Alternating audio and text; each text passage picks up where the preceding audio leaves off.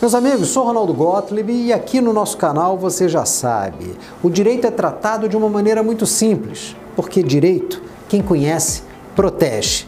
E hoje vamos conversar sobre um direito muito interessante para o empreendedor, para a pessoa física. Mas antes eu queria só lembrar vocês, está na hora de assinar o nosso canal, clicar no sininho, receber sempre as informações de novos vídeos, são dois por semana. Divulga a existência do nosso canal, isso ajuda bastante cada vez mais pessoas conhecerem e protegerem os seus direitos. Você já deve ter lido o título aqui do nosso vídeo, né? Mitigar o próprio prejuízo. O que, é isso? É uma estratégia que muitos credores utilizam para se dar bem em cima do seu endividamento.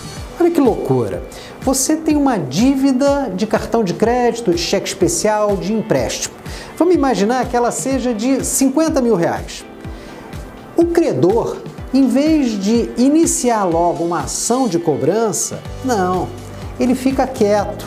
Ele vai jogando juros sobre juros, deixando aquela dívida passar de 50 para 70, para 80, para 120. Quando está em 200, é que ele resolve cobrar. O que, que significa isso? Ele investiu no próprio prejuízo para aumentar o seu endividamento.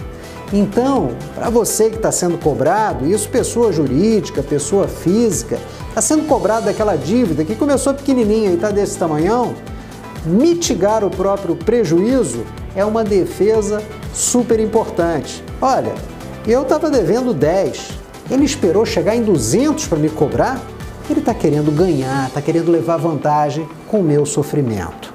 É uma tese de defesa muito importante, tá certo?